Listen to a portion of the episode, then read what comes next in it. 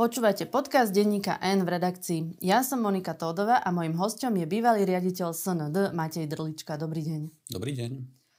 Odišli ste z funkcie, pretože ste povedali, že no, politici ešte na nešťastie dýchajú. Tak ako sa teraz dýcha vám?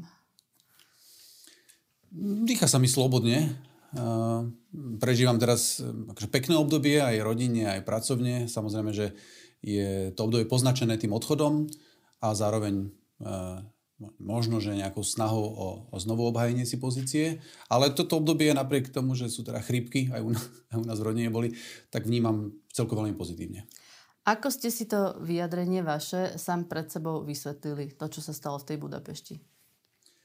No, ľudia, ktorí ma poznajú, vedia, že mám humor, ktorý je často začiarov. Ja skrátka nie vždy uh, úplne ukontrolujem úroveň vtipu, ktorý pustím.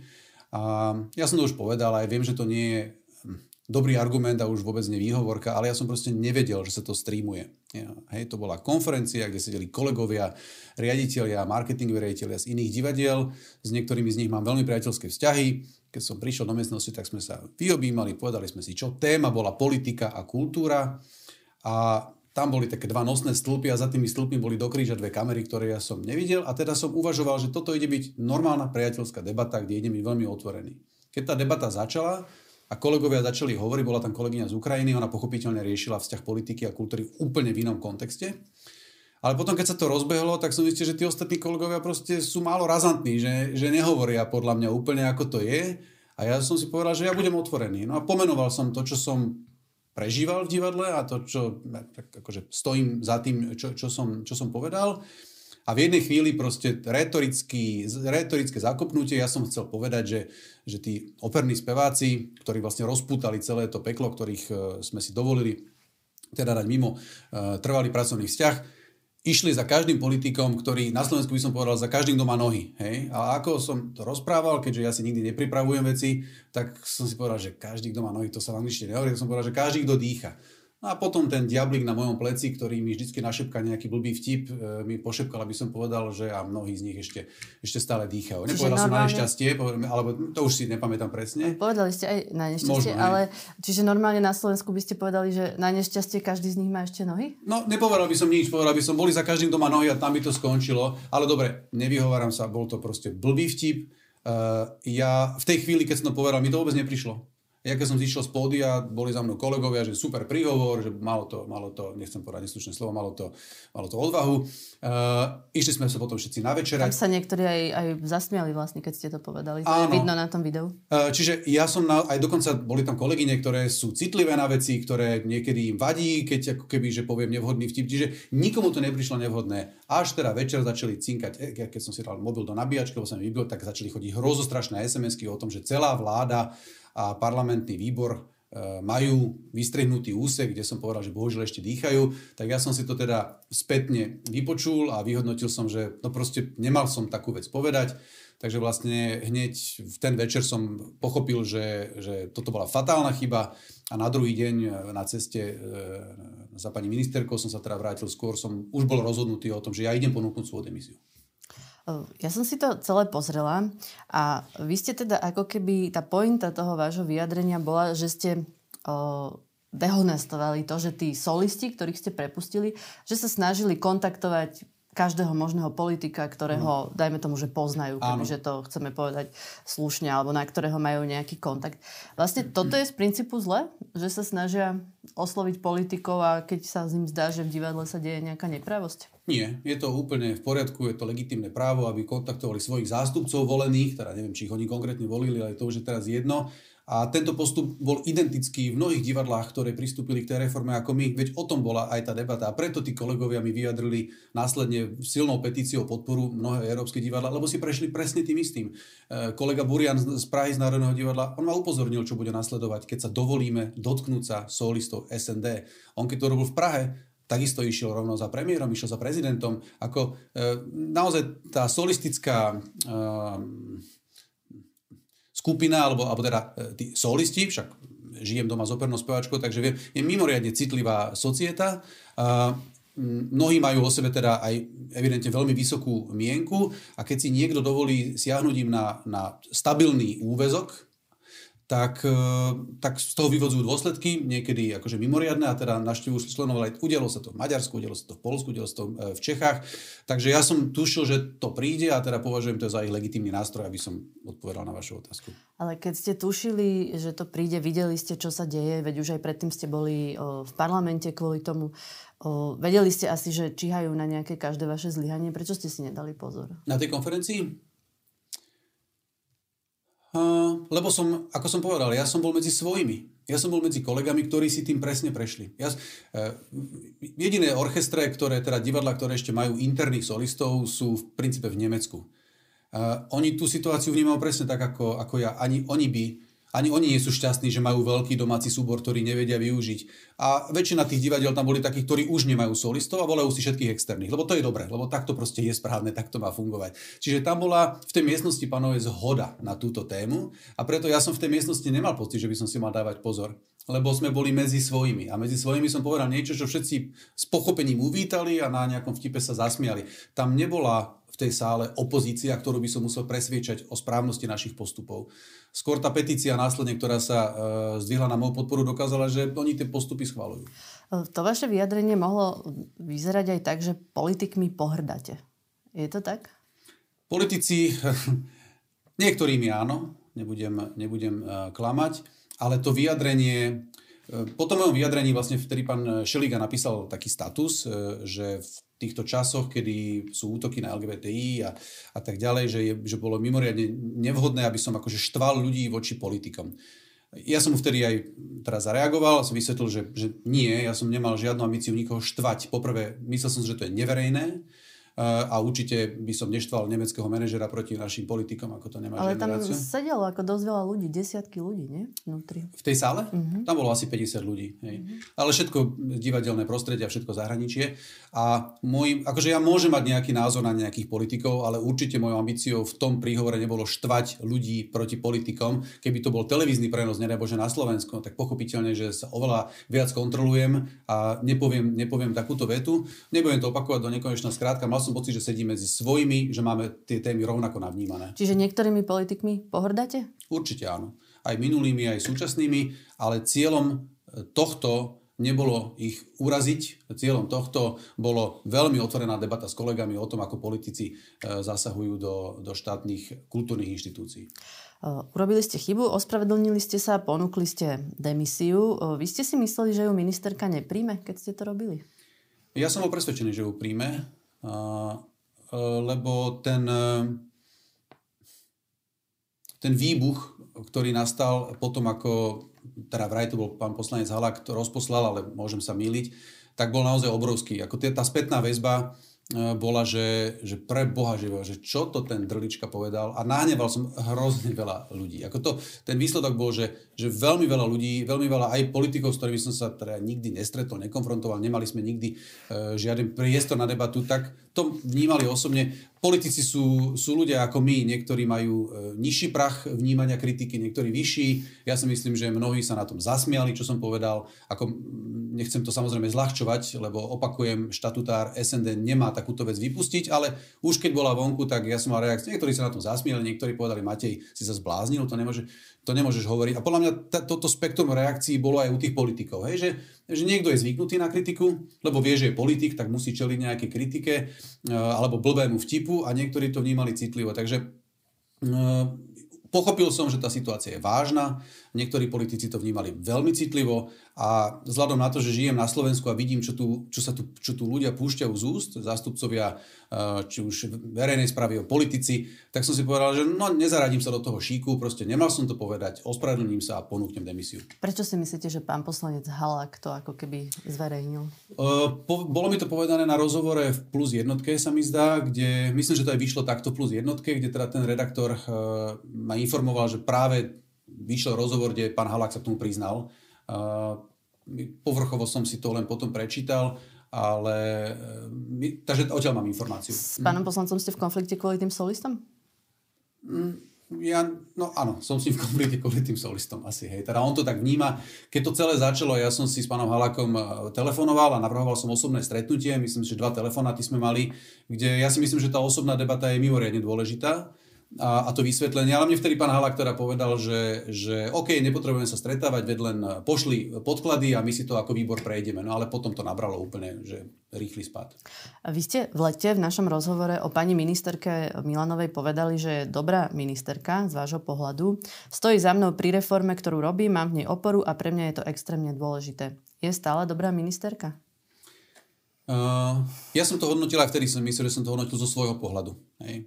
Uh, priznám sa, že nemám úplne prehľad o tom, čo robím v iných oblastiach, či už to pamiatky alebo vizuálne umenie. Uh, za mnou celý čas stála. A, a to stále platí. Ja keď som za ňou prišiel, bolo evidentné, že ona na mňa bola nahnevaná ľudsky a aj mimoriadne sklamaná, lebo musela ustať veľké tlaky na jej osobu, veď myslím si, že to nie je tajomstvo, že parlamentný výbor pre kultúru opakovane deklaroval, že musím odísť z tej pozície, že som tam zaznelo, že som najhorší generálny rejiteľ v histórii Slovenského národného divadla. Takže tie tlaky na pani ministerku pochopiteľne boli a ona im odolávala. Ona stála za mnou, um, stála za mnou aj pri reforme uh, v opere. No a zrazu proste ja poviem volovinu v Budapešti a to logicky vyvolalo u nej sklamanie. Myslím si, že bola nahnevaná, smutná a bolo úplne evidentné, že to nebola hra. Ja som jej tú demisiu ponúkol, ona povedala, že si to nechá prejsť hlavou, že potrebuje to celé premyslieť, lebo sme sa rozprávali počas toho istého rozhovoru aj o tom, že čo teraz vlastne ďalej. Vtedy to bol ten moment, keď som teda ponúkol, že veď ja ako budem doťahovať veci, aby to, že to nemôže byť zo dňa na deň, ale proste formálne si myslím, že tá demisia bola, bolo správne gesto. No a to, že vlastne v pondelok mi ona oznámila, že ju príjma, to ma neprekvapilo. Mňa prekvapilo tá rýchlosť toho rozhodnutia a tá rýchlosť toho môjho odchodu lebo to by mohlo viesť narušeniu manažerských procesov. Prečo to podľa vás prebehlo tak rýchlo? Bola pod to politickým neviem. tlakom? To prvé stretnutie, kde som sa jej ospravedlnil a ponúkol demisiu, bolo relatívne dlhé, lebo sme si aj prechádzali, čo sa ide udiať po mojom odchode. To druhé stretnutie, kde mi oznámila, že prijala demisiu, bolo veľmi krátke. Ponúkli ste demisiu, ministerka ju prijala. Prečo potom ale znovu kandidujete na riaditeľa SND? Čo sa vlastne teda zmenilo, mm. lebo nemá byť súčasťou toho, že ste teda spravili chybu a kvázi za ňu nejakým spôsobom pikáte odchodom z funkcie aj to, že nejaký čas v tej funkcii nebudete, lebo keď nejaký politik odíde kvôli nejakému prešlapu, asi to nemá veľmi zmysel, keď sa za dva dní do tej funkcie znovu vráti. Prečo vlastne mm. si myslíte, že znovu môžete kandidovať? Uh, podľa mňa je to záleží od úrovne prešlapu. Ako ak sa zistí, že nejaký politik kradne, tak by sa do tej, do tej pozície už nemal vrátiť. Ak sa zistí, že urobil niečo, čo je v rozpore so zákonom, už by sa nemal vrátiť. U mňa išlo o retorickú chybu, o nevhodné vyjadrenie. Ja si myslím, že úroveň tohto pochybenia uh, je, je nejaká a ja som vyhodnotil tak, že pri tejto úrovni pochybenia sa musím ospravedlniť. Myslím si, že vyvodením zodpovednosti, že som ponúkol demisiu, som zašiel ďalej ako väčšina ľudí, ktorí povedali nevhodný vtip a tu naozaj mnohí politici povedali, že hrôzo strašné veci a išlo to von. Nikdy sa za ne ani neospravedlnili, ale povedal som si, že urobím ten krok navyše, lebo som to jednoducho považoval za správne, že tú demisiu ponúknem. A áno, aj preto, lebo reprezentujem kultúrnu inštitúciu. A, ale rovnako považujem za správne to, že chcem znovu zabojovať, lebo tá robota nie je dokončená. Mňa to mrzí, že som to povedal a mňa to mrzí, že som tú demisiu musel ponúknuť, nelutujem to, ale keď vidím, ako to vníma divadlo, že to divadlo za mnou stojí, to divadlo za mnou stálo aj pri, pri odchode. Mnohí ma, ma kontaktujú, chodia mi správy, že sa potešili, keď som ohlásil, že sa, že, že sa vrátim. Do toho vznikla tá petícia, ktorú podpísalo nejakých 2500 osobností z kultúry. Keď som si pozeral tých ľudí, že to podpísali, ako nechcem sa tu prežívať, ale mňa to šokovalo, akí ľudia vnímali tú prácu a aké, aké osobnosti to podpísali. To boli z rôznych teda oblastí e, verejného života, kultúry, filozofii, spisovatelia, to je nejaký záväzok. Keď tam vám takíto ľudia vyjadria podporu, je to záväzok. No a do toho prišla vlastne tá podpora z európskych divadiel, kedy proste najväčšie európske divadla, vydavateľstva e, povedali, že za ten krátky čas, čo bol Drlička v divadle, urobili bolestivé, nevyhnutné reformy. Prosím, dajte mu ešte šancu. Oni apelovali na pani ministerku. Je mi jasné, že všetky tieto apely boli zbytočné, lebo akt odvolania už bol, už bol urobený ale po prehodnotení mm, toho, ja nechcem povedať, že tlaku, ale mm, po tom dopite, e, zároveň po uvedomení si, že čo všetko tam môže havarovať, aké všetky projekty, s ktorými sme sa dva roky trápili, lebo vybudovať nejaký investičný projekt vo verejnej správe je hrozne zložité, lebo ten štát robí len prekážky, aby sa realizovali. Skrátim to, rozhodol som sa, že idem znovu zabojovať. Vy si myslíte, že máte šancu? Uh, uvedom... Zno, znovu sa stať riaditeľom? Lebo to nie je len to, že výberová komisia Hej. povie, že ste možno najlepší, ale rozhodne pani ministerka. Určite áno. Vlastne e, toto už nie je to výberové konanie, ktorým som prešiel prvýkrát. Toto už je verejné vypočutie, kde v prvom e, výberovom konaní to upravovala úplne iná smernica, boli iné pravidlá, vtedy porota hlasovala a bodovala. A pani ministerka dostala bodové výsledky, mala určite možnosť nevymenovať, ale ako keby bolo tam silné odporúčanie založené na hodnotenie na bodoch. Toto je verejné vypočutie, kde je komisia naozaj len poradný orgán, nie je tam žiadne bodovanie a oni odporúčia jedného, dvoch, troch, záleží koľko nás tam bude, ale len odporúčia a je len na pani ministerke. Koho, koho vymenuje. Ona vôbec nemusí počúvať uh, ten svoj poradný orgán. Takže ja si uvedomujem, že keď sa tí politici na mňa hnevali a a výsledkom bol až teda tlak na pani ministerku, aby som bol odvolaný, že ten tlak sa asi bude opakovať. Ale tak ja som dobrodružný typ, v živote som sa dostal do situácií, kedy šance na úspech boli malé a skúsil som to a nakoniec sa to podarilo, ale rovnako som veľakrát skúsil a nepodarilo sa to, takže beriem to, mám úplne otvorenú hlavu. Idem do toho s tým, že si uvedomujem, že e, šance sú, dajme tomu, keď poviem 50-50, tak preháňam. Myslím si, že sú nižšie ako 50-50, ale chcem byť optimista. Ehm, je v tom ešte aj ten kontext, že spolu so mnou odišlo nielen 10 riaditeľov, ale aj niekoľko ľudí z nižších úrovní riadenia. Tí ľudia čakajú, čo urobím. To sú ľudia, mimoriadne kvalitní ľudia, ktorí proste sa rozhodli, že idú s Matejom Drličkom preč, lebo tá jeho vízia bola správna a ich sa to proste dotklo, čo sa udialo. A teraz ja voči ním cítim obrovskú zodpovednosť, že ja nie som politická strana, ja som obyčajný človek, ktorý proste urobil blbosť v Budapešti, kvôli nej bol odvolaný a so mnou odišli ľudia. Tak tí ľudia teraz čakajú, spolu sme pripravovali projekt a ja cítim silný záväzok, že sa o to musím pokúsiť. Ak sa to nepodarí, všetci tí ľudia v tom mojom týme vedia, že sú voľní a môžu ísť e, s životom skúšať nové pracovné príležitosti. Ten zoznam všetkých kandidátov zatiaľ nie je verejný, ministerstvo ho ešte neposkytlo, ale teda pán Boris Ažaltovič povedal, že sa prihlásil do tohto výberového konania, to je bývalý štátny tajomník na ministerstve práce pána Krajniaka. Myslíte si, že toto je váš najväčší, najsilnejší protikandidát? Ja viem zatiaľ iba o ňom, takže v tejto chvíli je to môj najväčší protikandidát. Áno. Poznáte ho? Stretli sme sa dvakrát, takže ho poznám, áno. A teda myslíte si, že by bol dobrý riaditeľ SND? To ja neviem posúdiť. Mm, viem, že bol úspešný v biznise, e, viem, že organizoval e, nejaké koncerty, to bol aj dôvod nášho stretnutia pred, neviem, pred koľkými rokmi, ale vlastne keď som e, začal evidovať jeho aktivity, tak som sa s ním chcel stretnúť len preto, lebo nejaký konkurenčný subjekt vznikol na tomto našom malom trhu a keďže sa rozprávame so všetkými kolegami organizátormi, jednak aby sme si nerobili problémy dátumovo a tak ďalej, tak som sa s ním stretol, takže to bolo také stretnutie, kde on mi vysvetlil, že má vzťah ku klasickej hudbe a že popri podnikaní občas chce e, organizovať koncerty. Takže takto sme sa stretli, ja som nedokázal z toho stretnutia navnímať, či by bol schopný uriadiť e, Slovenské národné divadlo, to neviem. A teda on má spoločnosť, ktorá organizuje koncerty vážnej hudby a aj opery. Z toho, čo doteraz urobil, čo zorganizoval, ho ako vnímate? Jeho koncept bol, bol diametrálne odlišný od toho môjho. Ja som tu teda budoval 18 rokov festival klasickej hudby, ktorý mal pevnú štruktúru, pevné časové ohraničenie a mal nejakú filozofiu. A to filozofiou teda bolo prinášať vysoké umenie širokým masám. Hej, to bola naša filozofia. Jeho podujatia som vnímal ako občasné, nepravidelné a vlastne e, podarilo sa mu dotiahnuť do Bratislavy e, zaujímavé mená z oblasti klasickej hudby. Takže vnímal som to tak, že, že je fajn, že sem táto hviezda príde, mne sa ju nepodarilo na festival kvôli dátume, ale niekomu sa to inému podarilo, takže vnímal som to ako, ako normálnu zdravú konkurenciu, ale reálne to neviem vyhodnotiť, lebo nie je nás málo, ktorí na Slovensko, na Slovensku robia koncerty, na tak malý trh nás, nás nie je málo a nielen v Bratislave, mm, nedokážem to posúdiť. E, po dvoch rokoch môžem povedať, že e, myslím si, že nikto si nevie predstaviť, čo to je riadiť Slovenské národné divadlo a nedá sa na to pripraviť. Boli ste na nejakom podujatí, ktoré pán Žaltovič organizoval? Nebol. Priznám sa, že nebol. Pán Žaltovič hovorí, že nie je kandidátom žiadnej politickej strany, aj keď teda pracoval u pána Krajňaka. Veríte tomu? Takto som si otázku nepoložil. Je mi to jedno. Tu sa má stretnúť odbornosť.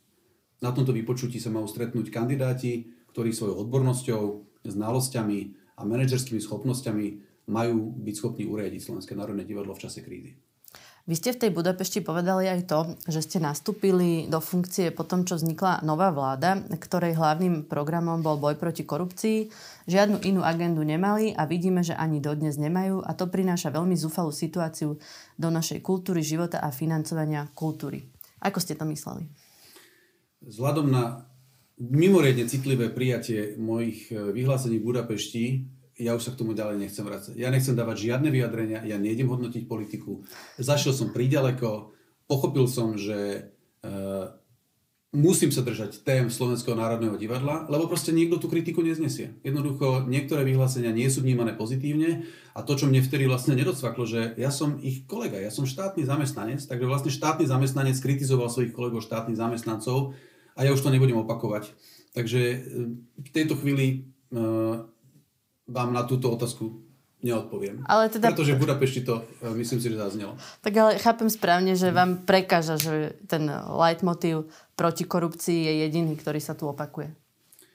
Opakuje sa pravidelne, však teraz znovu rezonuje a, a sú kladené legitímne, legitímne otázky okolo paragrafu 363 a tak ďalej. Takže ako ja to vnímam samozrejme tiež citlivo, lebo ako otec štyroch detí záleží mi na tom, aká, akej krajine budeme žiť, ale žiadne vyjadrenia na adresu politikov zo mňa nevytiahnete dneska. Chcete, aby boli predčasné voľby? Uh, nie, nie. Ja si nemyslím, že by to krajinu dostalo do, e, do dobrého stavu. A myslím si, že sme v šachovej partii, ktorá nemá dobrý koniec aktuálne, ale ja nie som politolog a, a nerozumiem všetkým ústavnoprávnym procesom, ale myslím si, že, e, že akýkoľvek, e, akékoľvek salto mortále v tejto chvíli, v tejto situácii by prinieslo ešte viacej neistoty, ešte viacej nepokoja. E, nechcem floskulovať, ale proste COVID neskončil, Ukrajina je v žalostnom stave, energetická kríza pokračuje, proste politická atmosféra je mimoriadne napätá, takže akože Neviem vám povedať, čo je bolo správne riešenie. Mám pocit, že žiadne riešenie aktuálne nie je dobré, ale pocitovo si nemyslím, že predčasné voľby by boli dobrým riešením. Ale ja som vyštudovaný hudobník, takže moje politologické názory sú nepodstatné. Tak ale vidíte, už ste, už ste dali politické vyjadrenie, lebo my nahrávame v stredu a práve vo štvrtok začne v parlamente rozpráva o, o vyslovení nedôvery mm-hmm. vláde Eduarda Hegera. Ten návrh podala SAS, čiže hlasovať sa bude pravdepodobne budúci týždeň, takže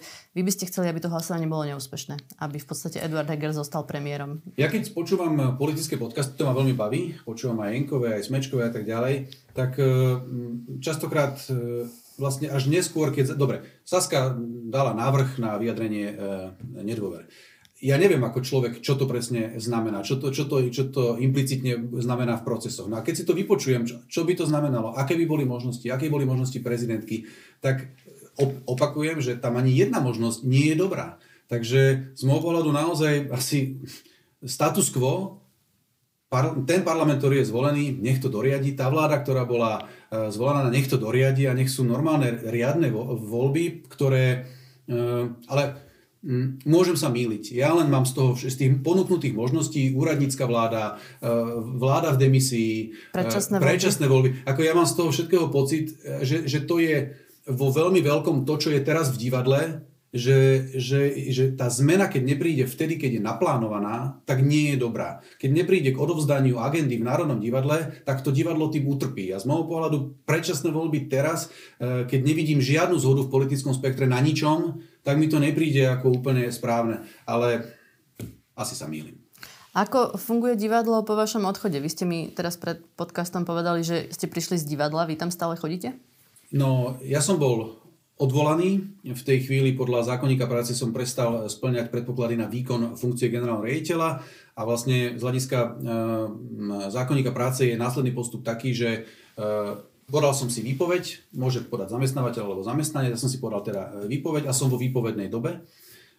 Pani ministerke som slúbil, že nezmiznem z, z priestoru, ale budem pomáhať komukolvek, kto tam nastúpi s riadením procesov. Je to v podstate také malé Čiže odnosť. teraz pánovi Švolíkovi. Teraz pánovi Švolíkovi. Uh, keby, to bolo, keby som nebol odvolaný, alebo keby som neponúkol demisiu, ktorá bola prijatá, uh, tak by som, mal som to aj vo svojom projekte, anticipoval, kedy bude ďalšie výberové konanie, navrhol by som dezignáciu a, a tomu kandidátovi alebo kandidátke, ktorá by bola úspešná, by som bol rád, keby som dostal možnosť nejakom niekoľko mesačnom období odozdávať plynulú agendu. Lebo tá agenda je mimoriadne zložitá a tá diskontinuita v Národnom divadle viedla neustálým kolapsom a finančným problémom. Takže toto, čo teraz robíme, také malé odovzdávanie agendy pánovi Švolíkovi, ktorý samozrejme, on tam, on tam nezostane, takže nie je to úplné odovzdanie, ale je pochopiteľné. On prišiel z ministerstva kultúry, je, on sa potrebuje presekať tým lesom informácií. Samozrejme, že sú tlaky denne na stole, ja som podpisoval denne niek- niektoré dni stovky dokumentov a on k ním potrebuje e, vysvetlenie, o čo sa jedná, nejaký, nejakú históriu toho. Takže e, som mu k dispozícii a, a áno, aj teraz som bol v Národnom divadle. Čiže každý, každý deň chodíte do divadla? Takmer každý deň. Herečka Zdena Studenková dala výpoveď a povedala, že cítila veľkú nádej v lepšiu budúcnosť SND počas vášho pôsobenia. Prijatie jeho rezignácie a ukončenie jeho pôsobenia v tejto pozícii, ako aj rozčarovanie z politického vplyvu na výkon tejto funkcie, viedlo u mňa k silnej strate motivácie, ktorá je pre moju prácu kľúčová. Hovorili ste s pani Studenkovou? Uh, áno, samozrejme, že sme hovorili od, od, od môjho odchodu doteraz sme spolu hovorili, aj sme boli spolu teda osobne aj telefonicky. No, mňa to neprekvapilo, lebo ako rozosmutnilo, ale neprekvapilo, lebo my sme so Zdenkou, rovnako ako s inými kolegami, boli pravidelne v kontakte a viem, že sa Zdenka tešila, keď som bol úspešným uh, kandidát, teda keď som vyhral uh, tú súťaž na, na GR. Uh, lebo sa roky poznáme a mala dôveru v to, že tie procesy sa naštartujú a budú správne. A ten pocit sa jej potvrdzoval, myslím si, že názor hereckého ansamblu je pomerne jasný. A keď sa to znovu zastavilo, keď tá diskontinuita znovu prišla, však oni si zažili už toľko výmen, e, e, Zdenka je v Národnom divadle dlho, zažila toľko generálnych a, v poslednej dobe toľko riaditeľov činohry. A tam vždy príde človek, ktorý má iný názor na dramaturgiu, iný názor na to, e, ako má byť formovaný hrací plán, ako sa má využívať tento priestor, tamten priestor, koľko má byť, ako, to je vždy inak. A ja si myslím, že herečka s jej životnou skúsenosťou si povedala, že proste stačí stačí. Čiže e, ja nevnímam to ako nejaký rituál, nejaký rituálny odchod, že Matej odišiel, tak odchádzam. A ja, je to symbol toho, že už má toho plné zuby, verila, že ja to idem nastaviť správne a keď som preč, tak jej to už prestalo dávať zmysel. Uvažujú o tom aj ďalší herci? To sa musíte pýtať ich. A vy máte nejaké informácie? Tá atmosféra počas môjho odchodu bola mimoriadne emotívna. Zaznievali tam aj slova ako štrajk alebo nehráme a mm, myslím si, že spolu s kolegami rejiteľmi, rejiteľmi sme prispeli k tomu upokojeniu, že to, to nemá zmysel. Veď vám tí zamestnanci dokonca zaplatili aj taký mini billboard pred ministerstvom kultúry, kde vám ďakujú, aby nie. to pani ministerka asi každé ráno videla. To nie je úplne bežné. Nie, to bolo veľmi dojímavé, alebo teda veľmi silné. Uh, áno, z tých Takto, myslím si, že za našim manažmentom, lebo to nie je o mne, akože tá zmena v divadle nenastala preto, že som tam prišiel ja, nastala preto, lebo som prišiel ja so skvelým tímom. A tá atmosféra, tá tímová práca sa začala šíriť, ako keď začnú fungovať antibiotika v organizme. Že zrazu začali procesy fungovať, lebo sme sa zaujímali o problémy, riešili problémy od parciálnych blbostí až po veľké investičné.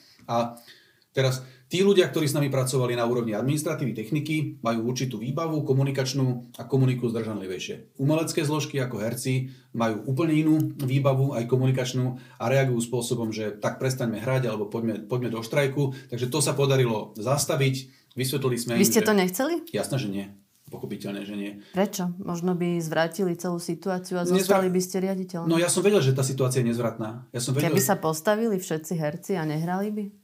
Myslím si, že by bola nezvratná a myslím si, že by to spôsobilo primárne to, že nahnevaný divák, ktorému je ukradnutý nejaký drlička, lebo on ide pozerať inscenáciu.